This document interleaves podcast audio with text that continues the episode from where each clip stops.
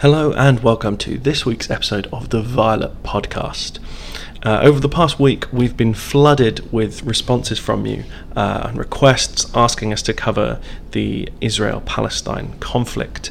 Um, as we started recording this, we realised that actually we had far too much to say, and so we've decided to split, for the first time, this particular issue over two podcast episodes. This is a topic on which there is a lot of emotion, a lot of history, and a lot of misinformation flying around on the internet. So, in this episode, we will just be sitting down to cover the history of this area to make sure that all our listeners are equipped with a detailed and comprehensive time frame of events.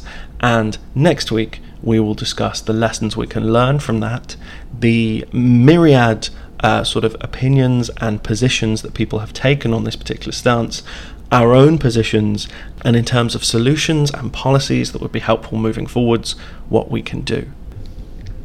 A little housekeeping before we start to maintain a neutral stance on this when we discuss the area in general that might be known as Israel or Palestine to different people. Uh, we've chosen to use the words the Levant or the Holy Land. Now, before anyone points this out to us, we are aware that both of those words come with their own connotations and don't necessarily mean the exact geographical area that is now taken up by the State of Israel, the Gaza Strip, the Golan Heights, and the West Bank. However, we feel that's the easiest word to use to avoid having to qualify uh, whenever we say Israel or Palestine exactly which areas we mean and when we're talking about the whole geographical area together.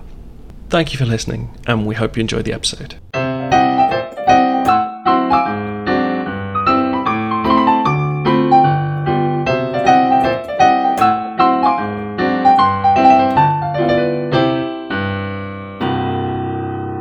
As we've mentioned before on this podcast, uh, nationalist movements tend to take particular views of history or take the history of a particular area and skew it in a particular way to put forward a particular agenda. So we think it's important to begin with the history of this area. Now, one way in which histories uh, are often biased or skewed in one way or another is in choosing where they begin, where our sort of starting point is. So, as our resident historian, I think that's the first question that you need to answer is when we're looking at a history of the Levant, where do we begin? So in the in the Israeli or the, the Jewish narrative in this, the the story logically begins uh, with the founding of uh, Yerushalayim, which is the the historical uh, Jewish name for what is now Jerusalem. Um, and the archaeological record is a bit sketchy as to how exactly this happens.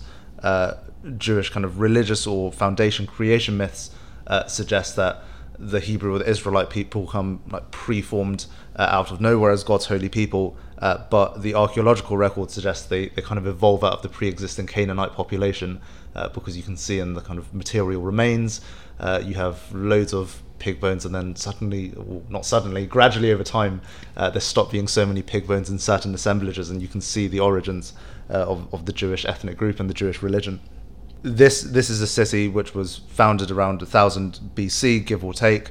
Uh, it's where you have uh, biblical uh, kings or kings who I think appear in the Torah as well, uh, and in the Quran, like um, Solomon and David or Suleiman Dawood.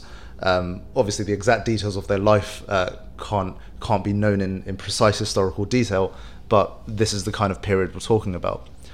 Um, it doesn't go particularly well for the new uh, Jewish kingdoms or the United Monarchy uh, they are first expelled by the by the Babylonians, uh, I think around the, the 5th century BC, uh, and then come back under the Persians with the Achaemenid Empire and Cyrus the Great. Uh, and so it is it is a Jewish state in control of uh, the Levant or that specific region when we come to the turn of the millennium. Um, but it is a client kingdom, the Herodian kingdom under the rule of Herod the Great, and it's a client kingdom uh, of the of the Roman, em- well, not the Roman Empire yet, but the Roman Republic, uh, and it's not it's not fully independent. A bit later on, when the Roman Republic has become the Roman Empire, uh, there are a series of, of clashes or conflicts between the Jewish population and the Roman Empire as the Roman Empire tries to assert control over the region. Uh, that leads to several Jewish revolts, and as a result of those, uh, the Roman Empire invades and levels Jerusalem, destroys it completely, uh, expels the Jewish population, uh, and refounds the city uh, as a Roman city, Aelia Capitolina, um, with no kind of trace of its former uh, Jewish history. The Jewish heritage of the area is also further wiped out by the Romans when they merge uh, that pre existing Jewish kingdom with the neighboring province of Syria and rename the entire merged province as Syria Palestina uh, to kind of excise the Jewish traces of the region. So that's the last time uh, before the 20th century that we have a Jewish majority in this area. But before we get to the Muslim uh, section of this history, we actually have a surprisingly long uh, Christian domination in the area, don't we? Yeah, so when the Roman Empire takes over the Levant, it's not a Christian empire, it's still, I guess, what you would call a pagan empire, uh, following the Roman religion, but with loads of other things uh, mixed in. Uh, and it doesn't convert to Christianity um, until I think the, the fourth century uh, on a large scale. And that means that the, the dominant religion in, in the Levant becomes Christianity and remains Christianity actually up until the, the 10th or the 11th centuries. Uh, so Islam obviously arises in the Arabian Peninsula with Muhammad in the 6th century, and the uh, the early caliphates, the the Rashidun Caliphate, uh, conquered the Levant um, in the in the 7th century. But the area remained with a uh, a local Christian majority uh, until much much later, the 10th or the 11th centuries, even though it was under Muslim rule. It was also in this period of Muslim rule in the area that the the kind of symbolic uh, heart of, of Palestine, the Dome of the Rock Mosque on Temple Mount, was constructed. Um, and quite unusually for a mosque at the time, which, if you look at the Umayyad mosques uh, in the region, tended to be flat roofed with a single minaret. Uh, it was a kind of round slash octagonal plan uh, with a with a dome.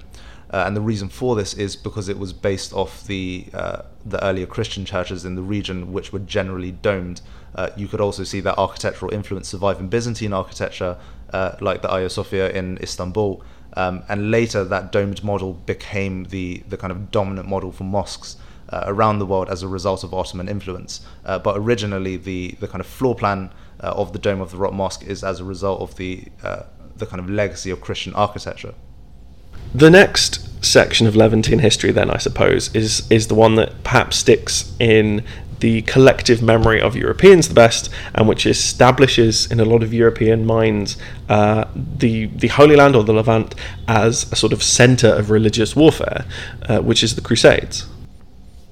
So, um, to give a very brief part of history the, of the Crusades, because it is largely uh, tangential to the discussion we're having here about uh, the Israel-Palestine conflict um, it's it's effectively uh, a group of Catholic uh, European, mostly Western European states, uh, plus the Orthodox Byzantines, trying to reconquer the Holy Land or the Levant and retake it from Muslim rule and return it to Christian rule.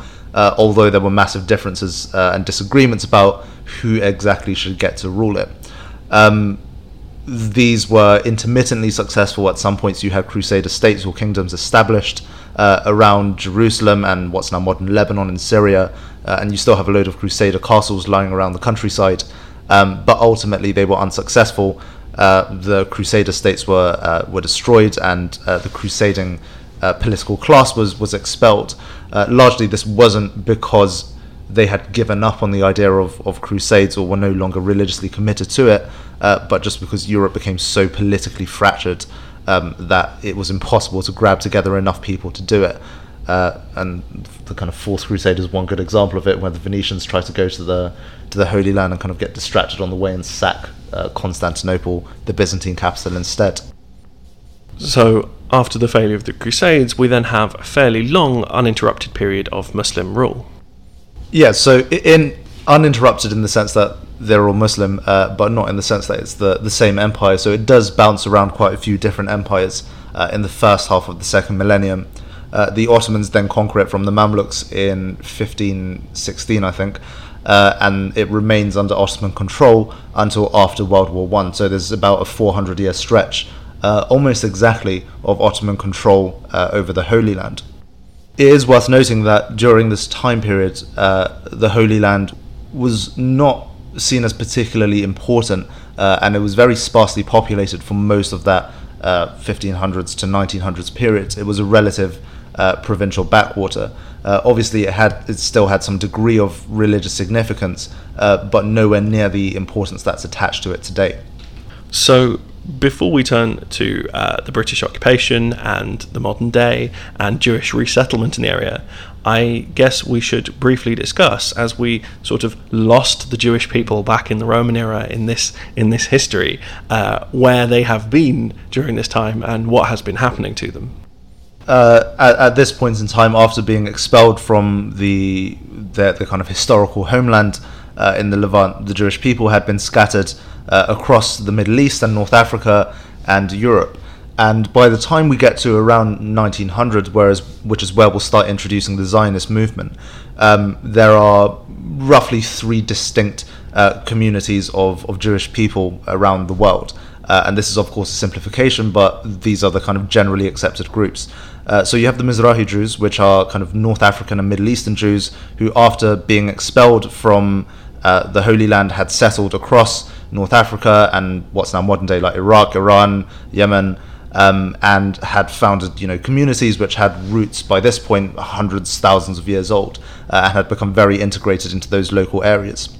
Uh, secondly, you have the Sephardi Jews who initially settled in what's now Spain and Portugal, uh, but when Spain unified uh, and when Portugal became more powerful and they became a bit more uh, zealously Catholic in the 14th, 15th centuries, uh, they were expelled from Spain and Portugal and mostly made their way to the Ottoman Empire, settling in what's now modern day Greece uh, and the western coastline of Turkey. So that's the second community of Jews.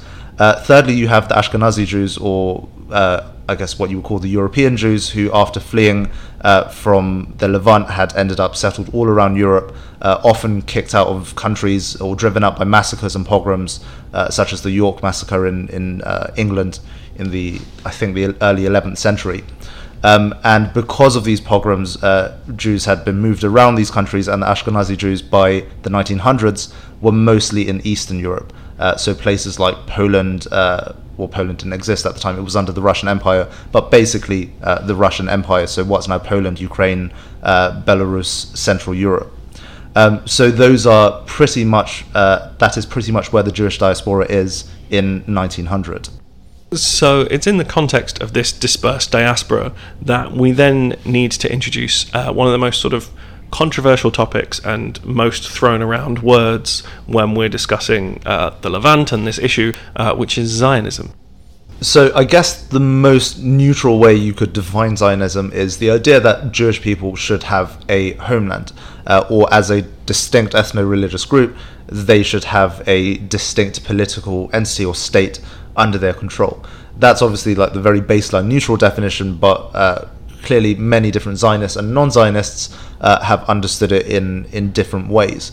Um, in the early days of Zionism, in the in the late 19th century, uh, there was, for example, considerable disagreement about where this homeland uh, should be founded, and loads of proposals were put forwards at early uh, World Zionist conferences about whether it should be founded in, um, off the top of my head, there was a proposal in Alaska, uh, there was one in um, in Uganda, uh, one in kind of like a random oblast or province in, in eastern Russia, uh, and and of course uh, the Levant or the Holy Land itself.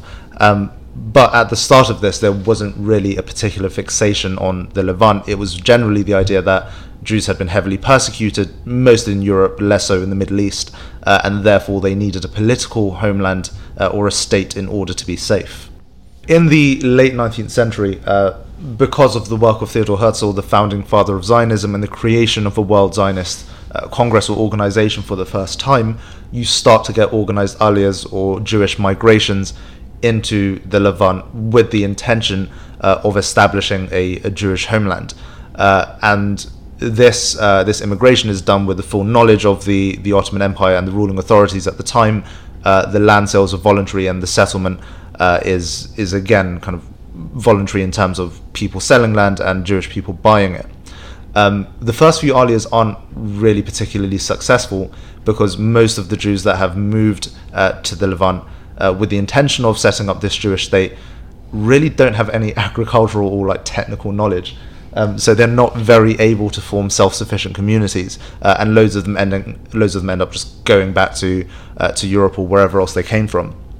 Um, and it's also worth noting that in the late uh, 19th century and the early 1900s, Zionism is very much a fringe idea within the uh, within the Jewish community. So, for example, in the uh, in the late 19th century and the early 1900s, uh, the the number of Jewish uh, immigrants moving from Eastern Europe to to the USA uh, via the kind of Ellis Island Statue of Liberty immigration gate uh, is more than ten times higher than the number of Jews who are going to uh, to the Holy Land. So it's very much a niche idea uh, within the Jewish community on a global scale. Most Jewish people still conceive of themselves as, say, German or American uh, or, or, Russian rather than as um, members of a specific Jewish state. So that sets the stage for the next section, which is the first time that a uh, global superpower gets itself involved in this particular issue. But of course, we have to remember that in the early 20th century, that uh, mediating, if I might use that word liberally, superpower is not America, but Britain. So the way that Britain gets involved in, in the Holy Land uh, or in the Levant uh, is through its conquest of the region in World War One. So the Ottoman Empire joins World War One on the side of, of Germany and Austria-Hungary, uh, and Britain is therefore on the opposing side, and uh, invaded the Ottoman Empire via Egypt, uh, via Kuwait, um, and also a failed attempt on Gallipoli. Uh, but through this conflict, uh, Palestine by the end of the war was under British control. Now, this is an exceedingly messy period of history, uh, and I don't think we have the, the time to discuss it in depth uh, in this podcast. Um, but there were a lot of disagreements between Britain, between the newly formed League of Nations, uh, between France, between the local Palestinian uh, community, uh, between the uh, the leadership of the Hijaz Arabs, Hussein bin Ali, who had been separately promised that that region as part of a wider Arab homeland. there were loads of different groups and states and communities who, who had a stake to this land. Um, and at the end of these these tangled negotiations, uh, what was agreed was that there would be a Palestine mandate established covering what is now Palestine and Israel.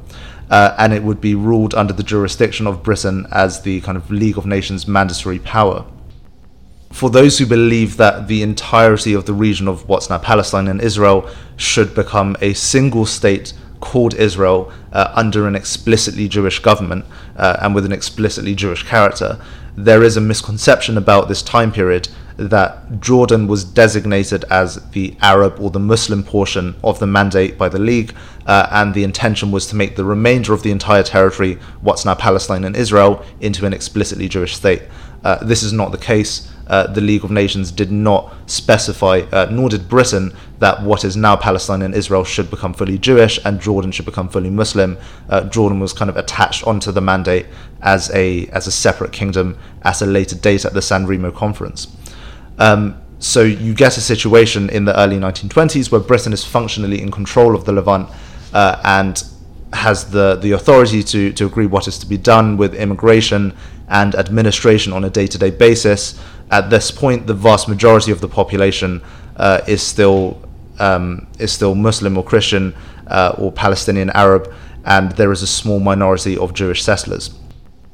Something else, which is a very complex point, and I'm not sure I can articulate it uh, articulate it very coherently, um, is that in terms of identity, at this point in time, you you do have a Palestinian regional uh, identity. There are people in the region that identify as Palestinian uh, rather than identifying as purely Arab, or no one really identifies as Ottoman anymore by this point in time. Uh, but there is a Palestinian uh, ethnic or national identity. The interesting thing is that this is not at the time completely disentangled from a Jewish identity. Most of the Jewish Zionist settlers who are coming to the Holy Land at this point still refer to it as Palestine. All of the kind of posters that they create in order to attract or entice more Jewish settlers refer to the land as Palestine uh, rather than Israel. So they don't necessarily see it as a distinct thing.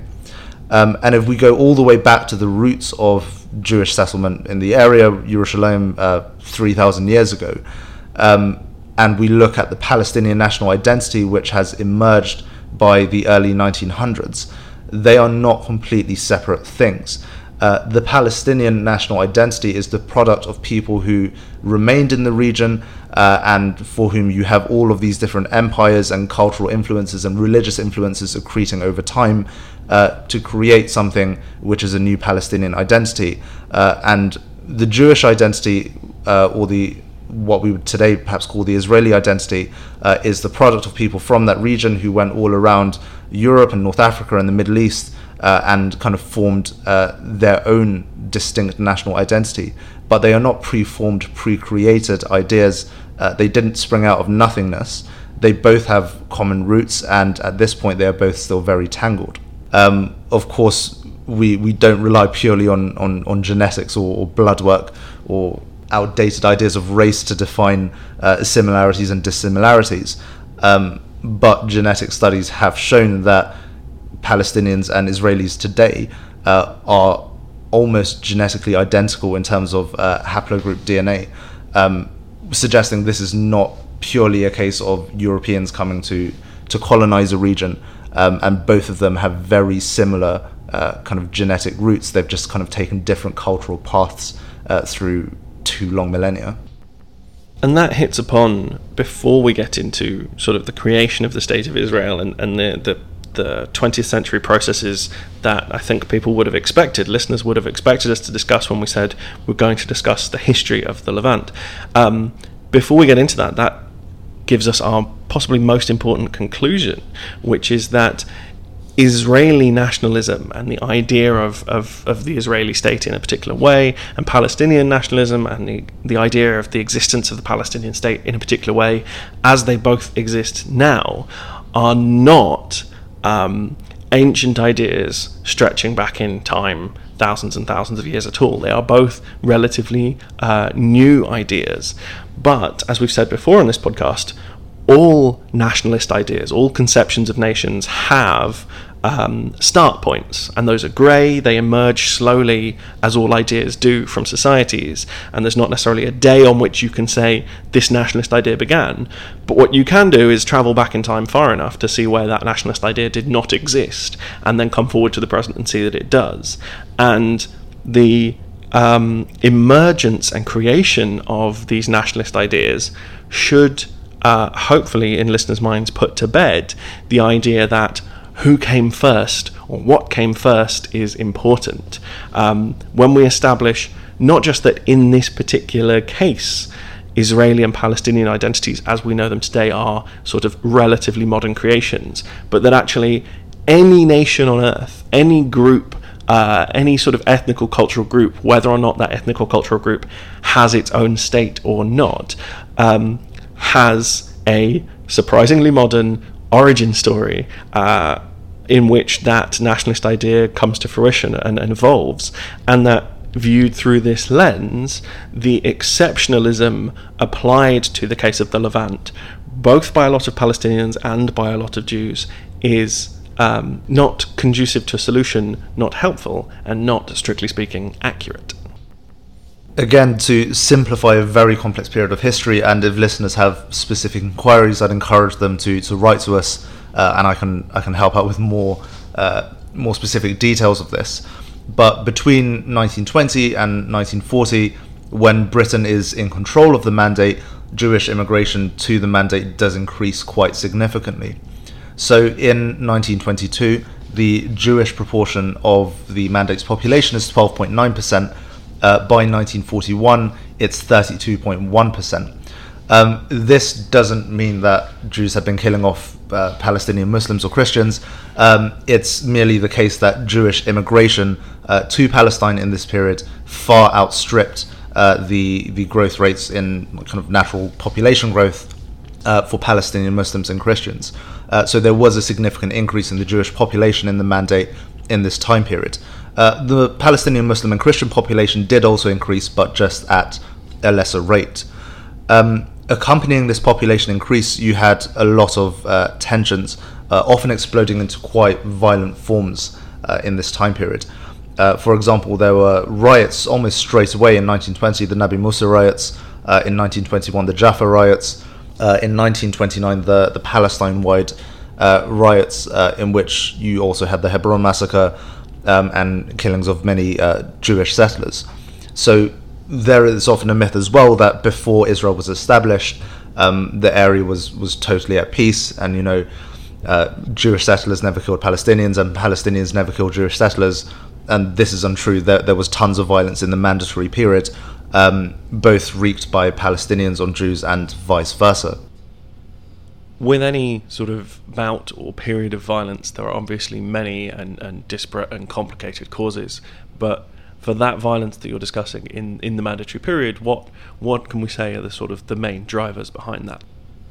In terms of the violence in the mandatory period, largely the, the, the thing that was different to the period before the mandate uh, was the increased levels of Jewish immigration. Uh, and as we touched upon before, this is because of the the changing administration of the territory, uh, the fact that it had come under the control of Britain as a League of Nations mandate, uh, and because of the fact that the British government, through the Balfour Declaration, had endorsed the creation of a Jewish homeland uh, in Palestine, although not uh, constituting the entirety of it. Um, and Zionist movements took this as a green light for uh, increased settlement and increased immigration to Palestine, uh, and moved to the mandate and settled there.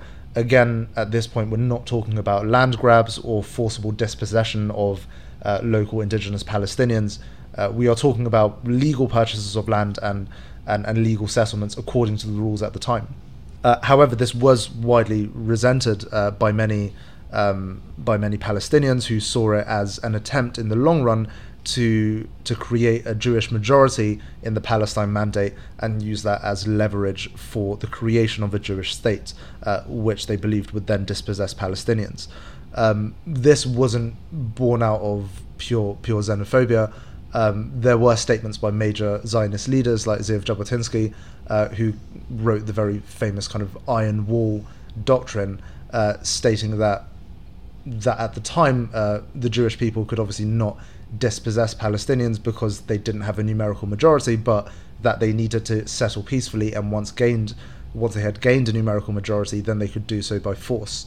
Uh, of course, that was not the position of all the Zionist uh, settlers. Many wished to coexist uh, with the Palestinians, uh, and of course, the hostility from the Palestinians was also not uh, universal.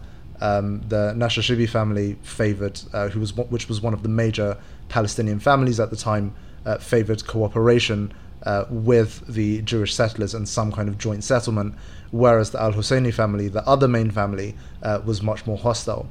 Um, but it was largely the, the actions of extreme uh, extreme individuals or extreme groups uh, on both the sides of the Jewish settlers, like Jabotinsky, and the side of the Palestinians, like Al Husseini, uh, which drove these escalating kind of cycles of violence within the Palestine Mandate.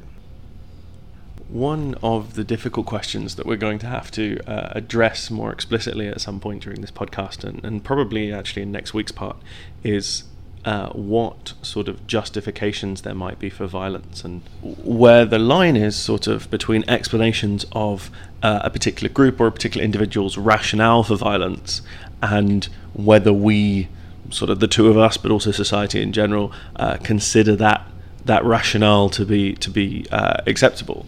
Uh, and so I'm, I'm not I'm not giving any judgment on that, but it, it's worth pointing out then that the fears of those Palestinians who believed that Jewish settlement may have been leading to the creation of a Jewish state uh, were actually realised. Yeah, and there are kind of differing historical interpretations of this. Um, so to again simplify, as we've said a lot of times this podcast, to simplify a very complicated uh, narrative or argument. Uh, one major school of thought is that the reason uh, we we have the violence we have today, and the reason that uh, the region was so badly destabilized, was because of these cycles of violence. And in fact, if it were the cooler heads on both the Palestinian side and the side of the Yishuv, the Jewish settlers, that prevailed, uh, then we would not be in the crisis that we currently are. Uh, and that it was violence that begat violence. For example, after the 1929 Palestine riots uh, and the murder or the massacre of many uh, Jewish settlers, the uh, it, it was at that point that the Irgun, a more radical uh, faction of Jewish militants, broke off from the Haganah, the existing kind of Jewish defense force for Jewish settlers.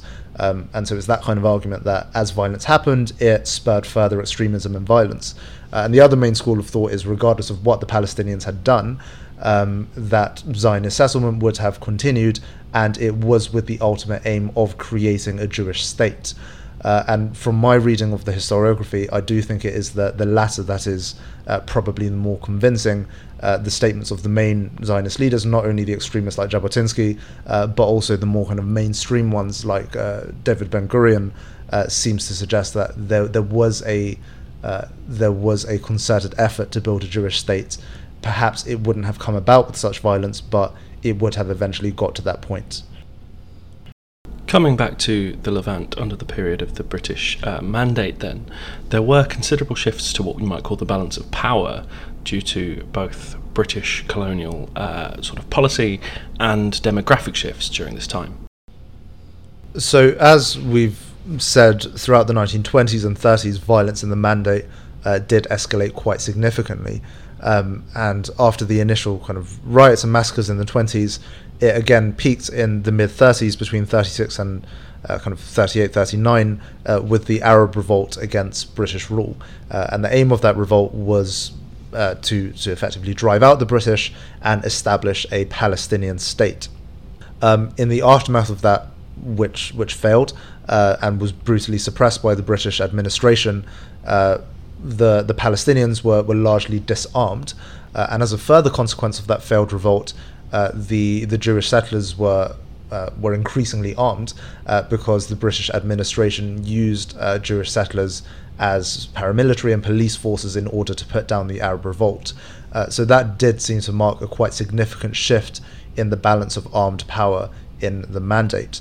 Uh, during that period, Jewish immigration had also increased. Uh, there was a fifth aliyah between 1929 and 39, uh, and by the end of that, uh, the population or the demographics of Palestine had shifted quite significantly. Uh, so, as as previously mentioned, uh, by 1941, the Jewish proportion of the Palestinian population had risen from 12.9 in 22 to 32.1 in 41. Uh, in terms of the Muslim population, it had dropped in proportion from 74.9 in 22 to 59.7 in 41. Uh, and this, of course, did not reflect Jews killing Muslims, uh, but rather a massive increase in Jewish migration. Uh, the Muslim population, uh, or the, the Palestinian uh, population of Muslims and Christians, also increased, uh, but at a slower rate than that of Jewish immigration. So, next, we should turn our attention to where histories of the Levant tend to start from, at least modern histories do, which is World War II.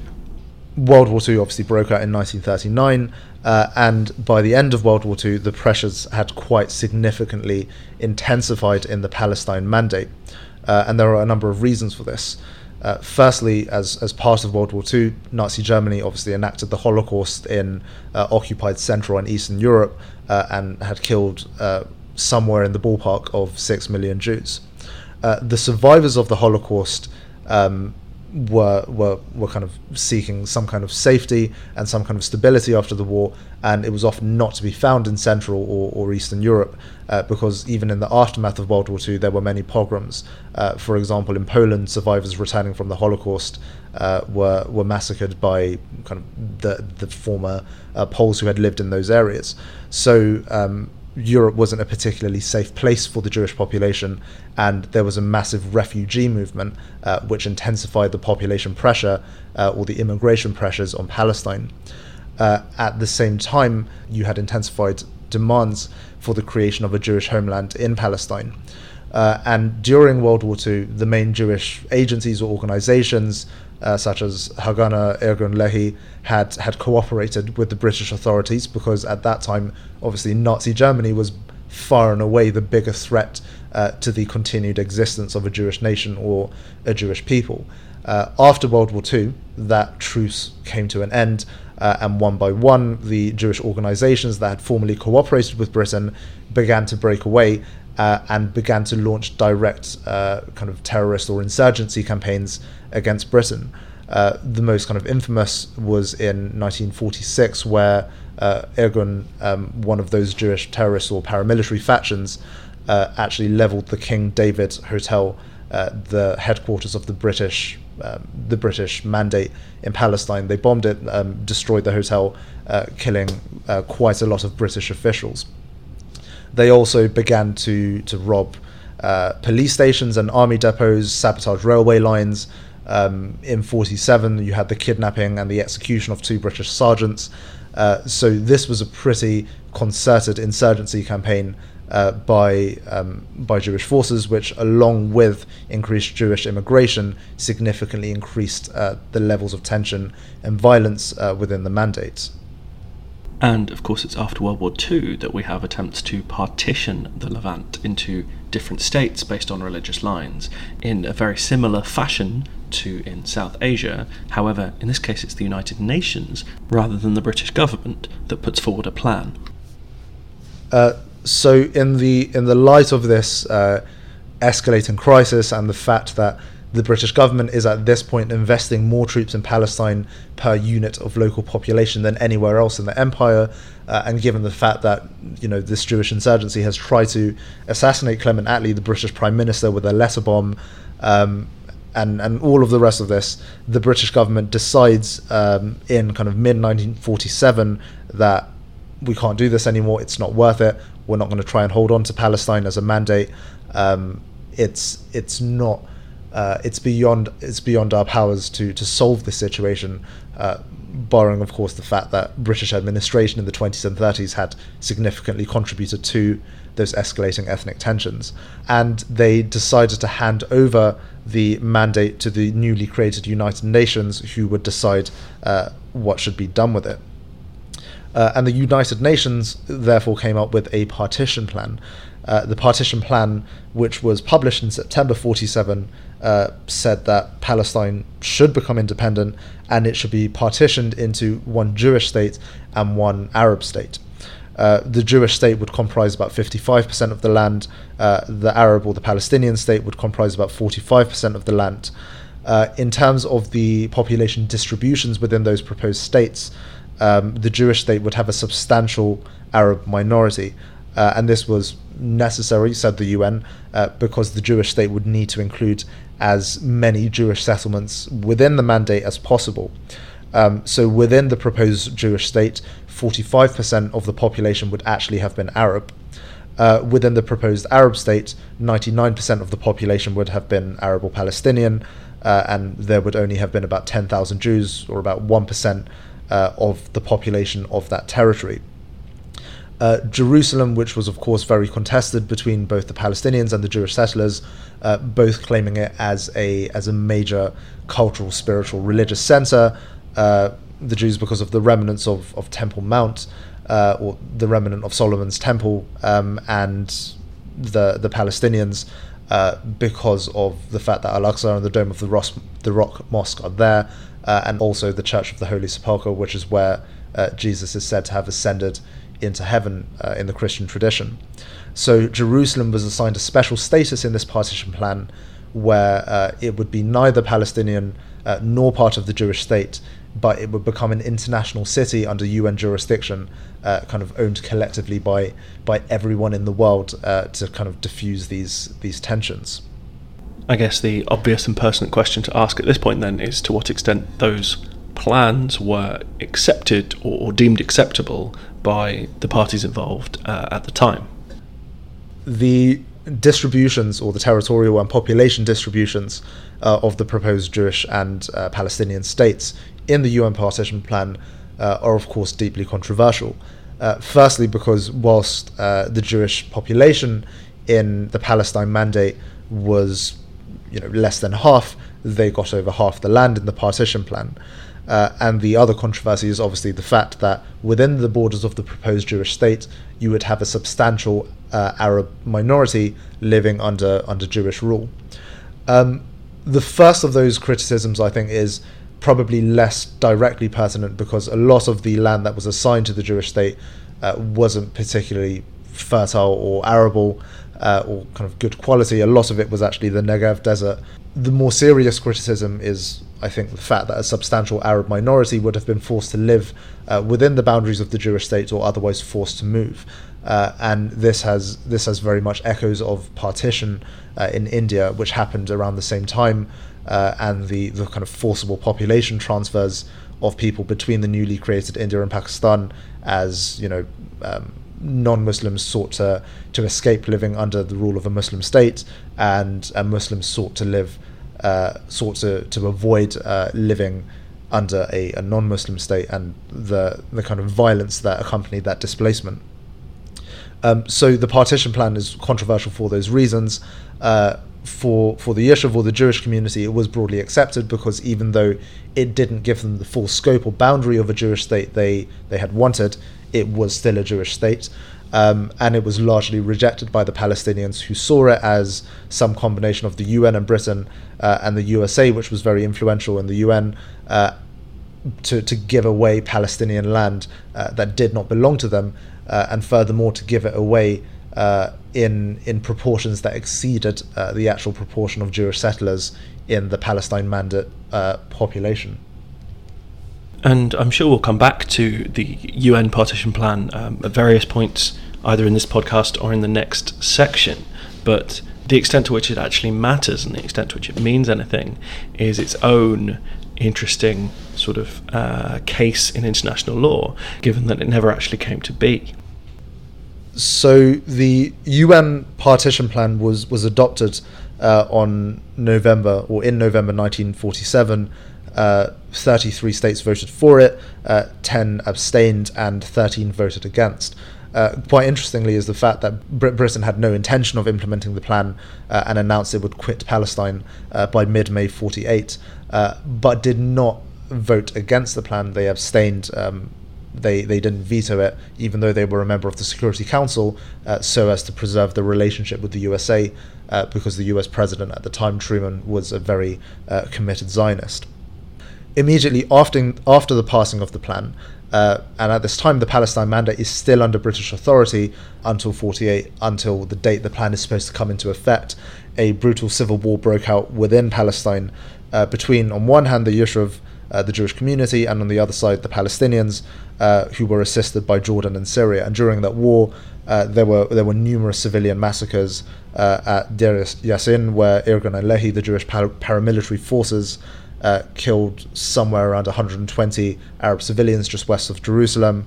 Um, and then at Hadassah, where Arab forces ambushed a medical convoy uh, and killed about 79 Jews. Um, during this time period, the Palestinian forces, aided by Jordan and Syria, uh, also attempted to blockade the Jewish portion of Jerusalem and effectively lay siege to it and starve them out. Um, but this didn't quite work. Uh, by the end of the civil war, the Yishuv had been able to survive and strengthen its position. Um, and during the, the, the, period of this uh, this civil war, uh, they expelled approximately uh, 750,000 Palestinian Arabs uh, from territory which had been gained by Jewish forces in that civil war. Um, and that that event and um, kind of further expulsions in the aftermath are known as the Nakba or the catastrophe in Palestinian history um, and has has been described, uh, I think, fairly accurately as as an ethnic cleansing. Uh, the Yishuv position was that well, these are the borders of the Jewish state. We're kicking out Palestinians because these are Jewish areas, uh, and has, has, since forbidden uh, Palestinians to to return to their homes uh, that they were dispossessed from.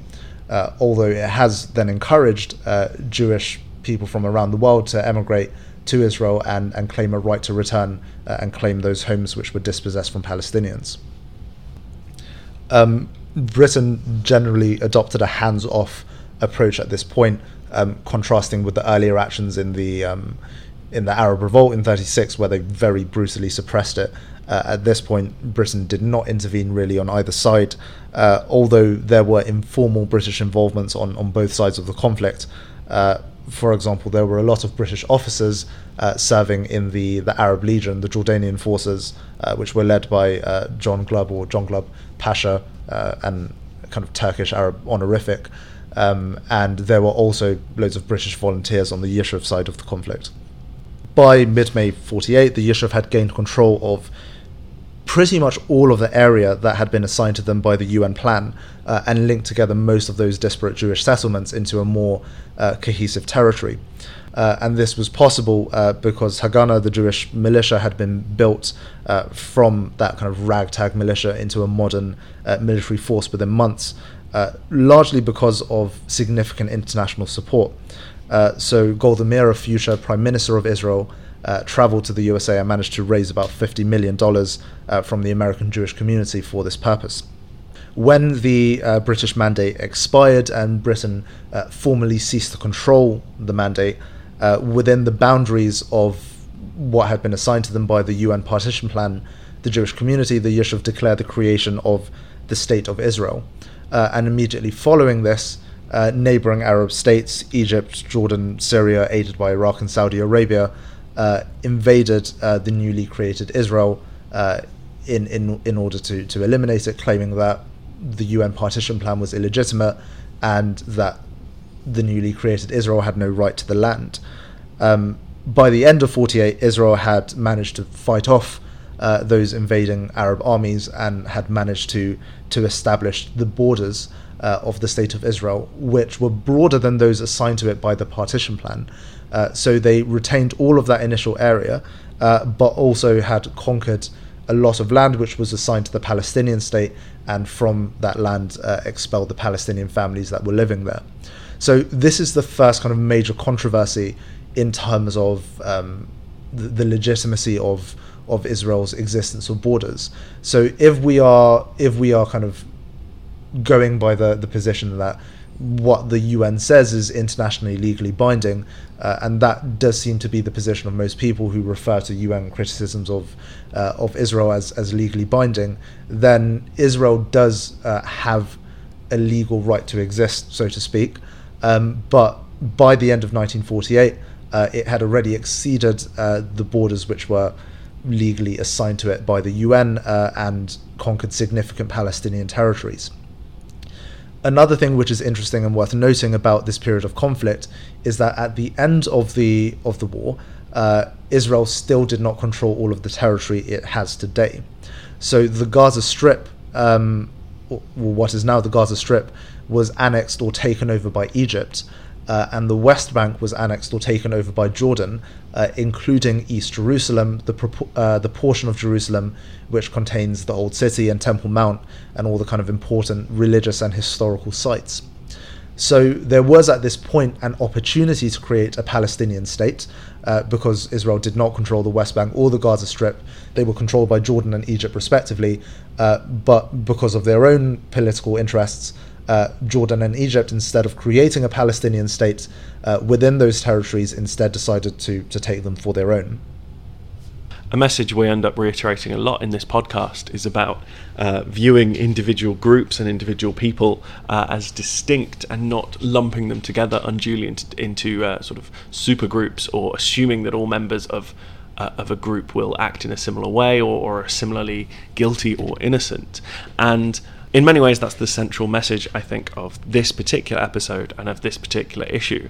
And something you've said there, which highlights that, is that mistreatment, oppression, invasion, and conquest of uh, Palestinians is definitely something that's happened throughout history, but is not something that is purely a uh, Jewish prerogative, but actually some of the area uh, divided by the UN partition plan for Palestinians was occupied not by an Israeli state but by um, Arab Muslim states as well.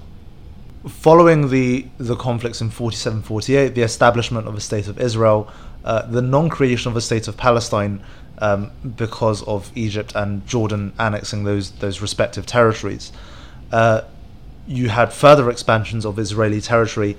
Uh, or Israeli borders within the area of the Levant uh, as a consequence of future conflicts. In 1967, the Six Day War happens, uh, in which, as the name suggests, it's a very short Six Day War. Uh, Israel annihilates the uh, the Arab uh, air forces in surrounding areas. Uh, and expands its borders quite significantly, taking the Golan Heights from Syria, uh, taking the West Bank and East Jerusalem from uh, from Jordan, taking the Gaza Strip and the Sinai Peninsula from Egypt. Um, so this this was a war that was, in the strictest sense of the word, started by Israel, uh, in that they preemptively destroyed the Arab air forces, claiming that uh, an invasion was imminent, and they were acting in order to safeguard their borders. In 1973, uh, there was a, uh, a, retaliatory attempt by the Arab states to recapture their territory, uh, the Yom Kippur War, which was launched as a surprise attack uh, on the one of the holiest Jewish uh, holidays, when they believed that Israel would be relatively unprepared, and Israel was relatively unprepared, but still managed to to kind of scrap together a defense of its territory. And at the end of this war, Israel retained the West Bank and East Jerusalem uh, and Gaza as occupied territories, as well as the Golan Heights, which it had captured from Syria in the previous 67 war, um, but returned the Sinai Peninsula uh, to Egypt in exchange for a peace deal uh, with the then Egyptian leader Anwar Sadat. Uh, and Sadat was later assassinated by, um, uh, by, by people in Egypt who, who thought that he had effectively betrayed Egypt uh, by signing a peace deal with Israel. Um, at the same time, uh, Israel began to, to normalize diplomatic relations uh, with, with Jordan uh, and establish a, a, slightly more peaceful coexistence. Um, this is where we get to the kind of the controversy of, of borders and Palestinian territory and Israeli territory today, uh, because the, the West Bank and the Gaza Strip were very clearly not allotted to Israel in the original uh, 47 partition plan, uh, and they were they were occupied by Israel as a result of the, the 67 and 73 wars. Um, Israel has never, or Israel has not formally claimed that those areas are, are part of Israel. Uh, they are they are classified as occupied territories, or um, by by some in Israel as Judah and Samaria, the kind of ancient historic Jewish name uh, for for that region in the West Bank, and of course um, separately Gaza. Um, but despite the fact that these are not internationally recognized parts of Israel, uh, and despite the fact that they are deemed uh, occupied territories, uh, Israel has extended a lot of Jewish settlements into that region, um, which would appear to be in violation of international law uh, about transferring your own population into occupied territories. Uh, the reason being, if you significantly shift the demographics of an area, uh, you're, you're effectively ethnically cleansing it and making it uh, making it yours in the future by replacing the indigenous population with with your population. Um, so since uh, 73, the number of Israeli settlements in the West Bank has grown quite significantly. Uh, I believe at the latest count, uh, according to official figures from the Israeli ministry, which oversees settlements in the West Bank, uh, there are 400,000 settlers in the region which is classified as occupied Palestinian territory, uh, plus a further 200,000 in East Jerusalem. And since 73, there have been uh, attempts at, at creating some kind of solution uh, or, or, or in some way solving or resolving the boundary disputes. Um, most notably, the Oslo Accords in the in the 1990s, uh, which were signed between the Israeli Prime Minister um, Rabin and the uh, the Palestinian leader or the leader of the Palestinian Authority, uh, Yasser Arafat.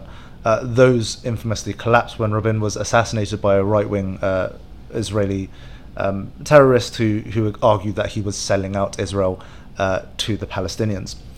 Um, and over the over the past few decades, it does not appear that any substantive progress has been made towards a two-state solution.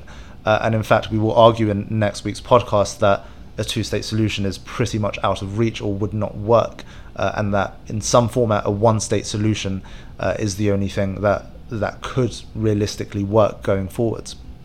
Um, but one of the main reasons that a two state solution has increasingly uh, fallen out of reach is because of the increased pace of Israeli settlements uh, under the government of, of Benjamin Netanyahu, um, which has increased the pace of Jewish settlement in the occupied uh, West Bank territories. Uh, and this has made a two state solution almost impossible to achieve uh, because the territory, which is actually under the control of a Palestinian Authority, has become so fractured over the last few decades uh, that it seems impossible to conceive that they would uh, be able to, to form uh, the basis of a functioning territorial state. Uh, there is, of course, the possibility that Israel decides to withdraw settlers from those regions or evacuate uh, settlers from occupied Palestinian territories uh, and return the West Bank as a whole to Palestine. Um, there is some precedent for that. Uh, in 2004 or 5, I believe, uh, Israel decided to remove all of the Jewish settlers who had settled in the Gaza Strip uh, and return it to Palestinian administration. Um, but the difficulty is that the scale of it in the West Bank is entirely different. Uh, there were not that many Jewish settlers in Gaza. There are, as we've said, hundreds of thousands uh, in the West Bank. And because um, any kind of coalition building in Israel's parliament, the Knesset, involves right wing and far right parties, uh, it's not a move that I think any uh, major Israeli political party would take because it would alienate those parties and they need them to form successful coalitions. So uh, that settlement building uh, and the extension or the steady creep of Israel's boundaries uh, eastwards into the West Bank is something that has continued over the last few decades uh, and does seem to put any solution to the violence further out of reach. Absolutely. And we're running short of time, uh, which is why we decided to split this into two podcasts. And next week we will discuss uh, solutions in the broadest terms and uh, sort of modern goings on and, and what can be done and positions that are taken on this. But if you could boil down the last hour of history and take one lesson from it, what do you think that would be? A lot of the arguments by both Palestinians and Israelis about this conflict center on ideas of who was here first or who owns the land on a historical or, or a religious basis. Um, and my view on this is much like disputes about you know whether Muslims belong in India, uh, as we discussed with the BJP episode uh, two weeks ago. It fundamentally does not matter who was there first. Uh, the debate and the policy and the solutions have to be based on who is there now. Um, and given that Palestinians exist in the West Bank, um, the Israeli argument that we were here first, we own it, doesn't really make sense. There are Palestinians there now. You can't have a solution uh, short of short of genocide uh, if you want it to be Israel from the river to the sea, and equivalently um, claims that Palestine should exist from the river to the sea. The only way you could implement that given that there are Israelis there now, is again a total genocide.